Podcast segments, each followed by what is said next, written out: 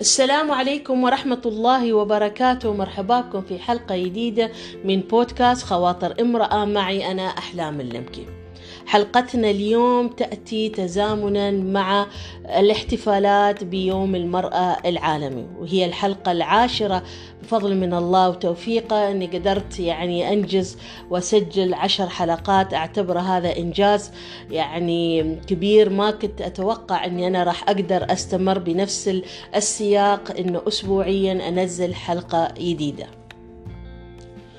طبعا أكيد لاحظت الأسبوع الماضي يعني كثافة الرسائل عبر وسائل التواصل الاجتماعي ما بين إنها تهني ما بين إن المؤسسات تنشر إنجازات حول تمكين المرأة. كل هذا بسبب الاحتفال بيوم المرأة العالمي اللي صادف 8 مارس من كل عام. وأنا حبيت يعني بحكم إني صار لي يعني فترة طويلة أكثر من 20 سنة وأنا أعمل في قضايا تمكين المرأة لقيت إن أخلي حلقة اليوم أيضا تتزامن وأشارككم بعض الخواطر في هذا الجانب. فكرة الاحتفال بيوم المرأة العالمي طبعا هناك مناسبات وطنية بالأيام الخاصة بالمرأة في كل دولة ولكن اليوم العالمي 8 مارس نحن هنا في دولة الإمارات عندنا اليوم الخاص بالمرأة الإماراتية هو 28 أغسطس من كل عام. الهدف من هذا اليوم هو يعني تسليط الضوء على المشكلات أو التحديات اللي تواجهها المرأة حول العالم ومحاولة إشراك الجهات الدولية والحكومات ومنظمات المجتمع المدني وأيضا الأفراد في إيجاد حلول والعمل على تضافر الجهود لقضاء هذه التحديات اللي تواجه المرأة لأن كل سنة يكون في شعار وفي تركيز على موضوع معين. الاحتفال بهذا العام كان تحت شعار المساواة المبنية على النوع الاجتماعي من أجل غد مستدام.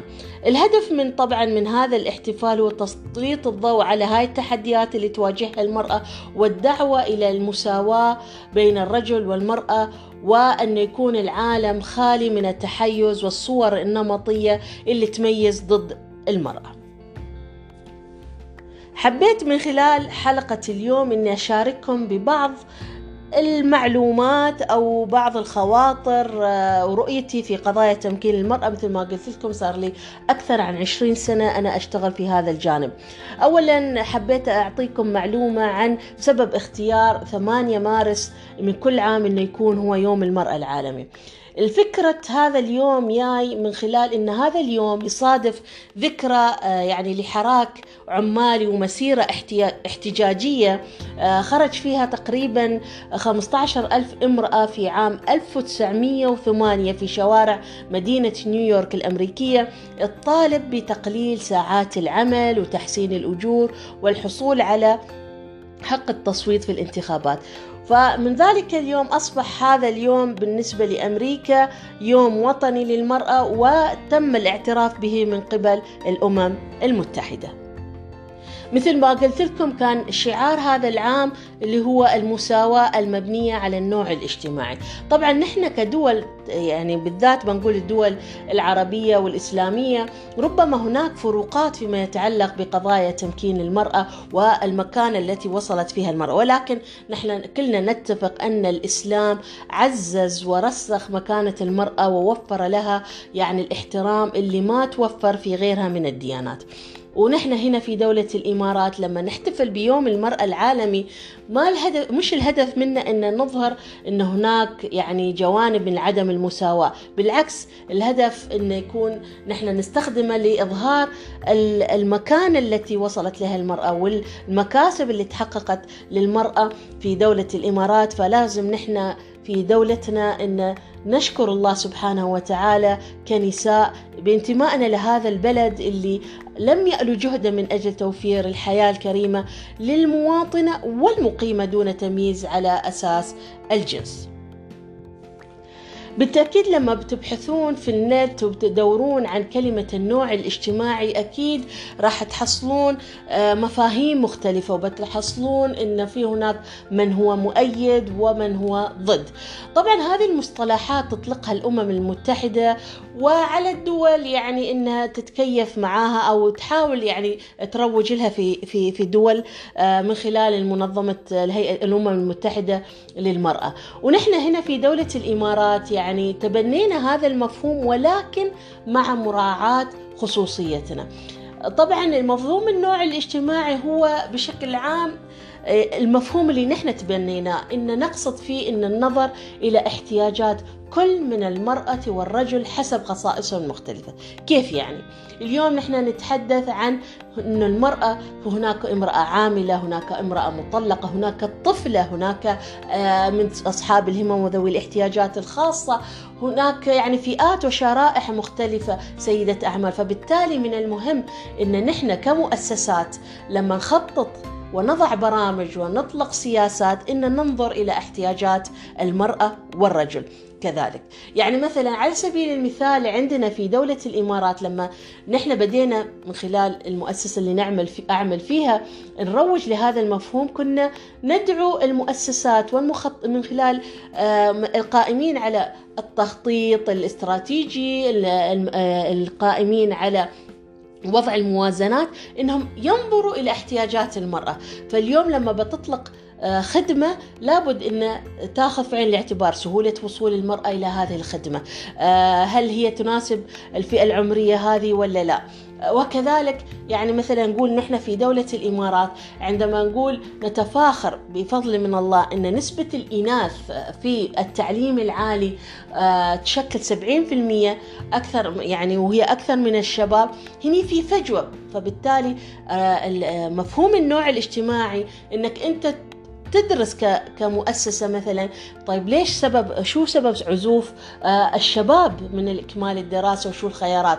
فتنظر للنوع بغض النظر هل هو رجل أو امرأة والتأكيد أن كل هذه الفئات تأخذ بعين الاعتبار المساواة. ولكن اللي صاير إن بسبب وجود فروقات وإن المرأة دائما في كثير من دول العالم هي المهمشة ارتبط مفهوم النوع الاجتماعي بالمرأة. ولكن القصد منا هو النظر إلى احتياجات كل من الرجل والمرأة على حد سواء وعدم التمييز ما بينهم. ومن المفاهيم اللي دائما مرتبطة بقضايا المرأة إن دائما نسمع مفهوم تمكين المرأة ونبى نمكن المرأة. فأنا حبيت أشارككم يعني شو القصد بموضوع تمكين المرأة. هو هني المقصود أن يكون آه، في هناك يعني برامج وسياسات ومبادرات أو قوانين وغيرها تعزز من قدرة المرأة ووعيها وتمكنها من أنها تشارك مشاركة فاعلة في مختلف جوانب الحياتية وأنها تكون أيضا عندها الأدوات اللي ممكن تخليها تسيطر على ظروفها وعلى حياتها وأنها تاخذ القرارات المناسبة لها. وطبعا التمكين يعني يشمل مجالات مختلفة فهو يشمل التعليم الصحة الجوانب الاجتماعية جوانب المشاركة الاقتصادية لتصل إلى اليوم. نتكلم عن التمكين السياسي ومشاركتها في عملية صنع القرار وهذا اللي تتباهى فيه الدول وأصبح اليوم ملف تمكين المرأة يعتبر من أحد المؤشرات المهمة اللي تقيس تقدم الدول. بعد هذا الشرح المستفيض حول قضايا المرأة حبيت من خلال حلقة اليوم أني أوجه رسالة آه، أولا لأخواتي السيدات والفتيات وأقول لهم أن أنت وحدك من يمكنه أن يحدد مسار حياتك. عليك الموازنة بين طموحاتك الشخصية والمهنية وبين مسؤولياتك الاجتماعية. لأن أدوارنا نحن كنساء أدوار مهمة. نحن ركائز لأسرنا وأدوارنا هي مكملة لدور الرجل في تكوين أسرة متماسكة التي هي عماد المجتمع. انتبهي أختي الفاضلة إلى الرسائل التي تصلك تحت عنوان تمكين المرأة وتطوير الذات وغيرها. لا تنجرفي وراء تيارات قد تجعلك تحيدين وتميلين عن هويتك وقيمك. نعم للتقدم والانفتاح والريادة ولكن باتزان. هذه هي رسالتي. بالاتزان الذي يتوافق مع القيم المجتمعية السليمة. وأريد أذكركم أنكم أنتم المسؤولات عن تنشئة وتربية النصف الآخر من المجتمع. فربوا أبنائكم من الذكور على أخلاق المصطفى صلى الله عليه وسلم في احترامه وتقديره للمرأة وعززوا فيهم مفهوم تكامل الأدوار بين الرجل والمرأة. ورسالتي الأخيرة هي لأخونا الرجل بأدواره المختلفة في حياتنا أب زوج وأخ وزميل في العمل أو مشرف العمل. وجودكم مهم في حياته فشكرا لكم على تواجدكم واهتمامكم لأنكم كنتم سندا لنا كنساء في كل مراحل حياتنا. هذه هي خاطرة اليوم واترككم في حفظ الله. وراكم في حلقة قادمة من بودكاست خواطر امرأة.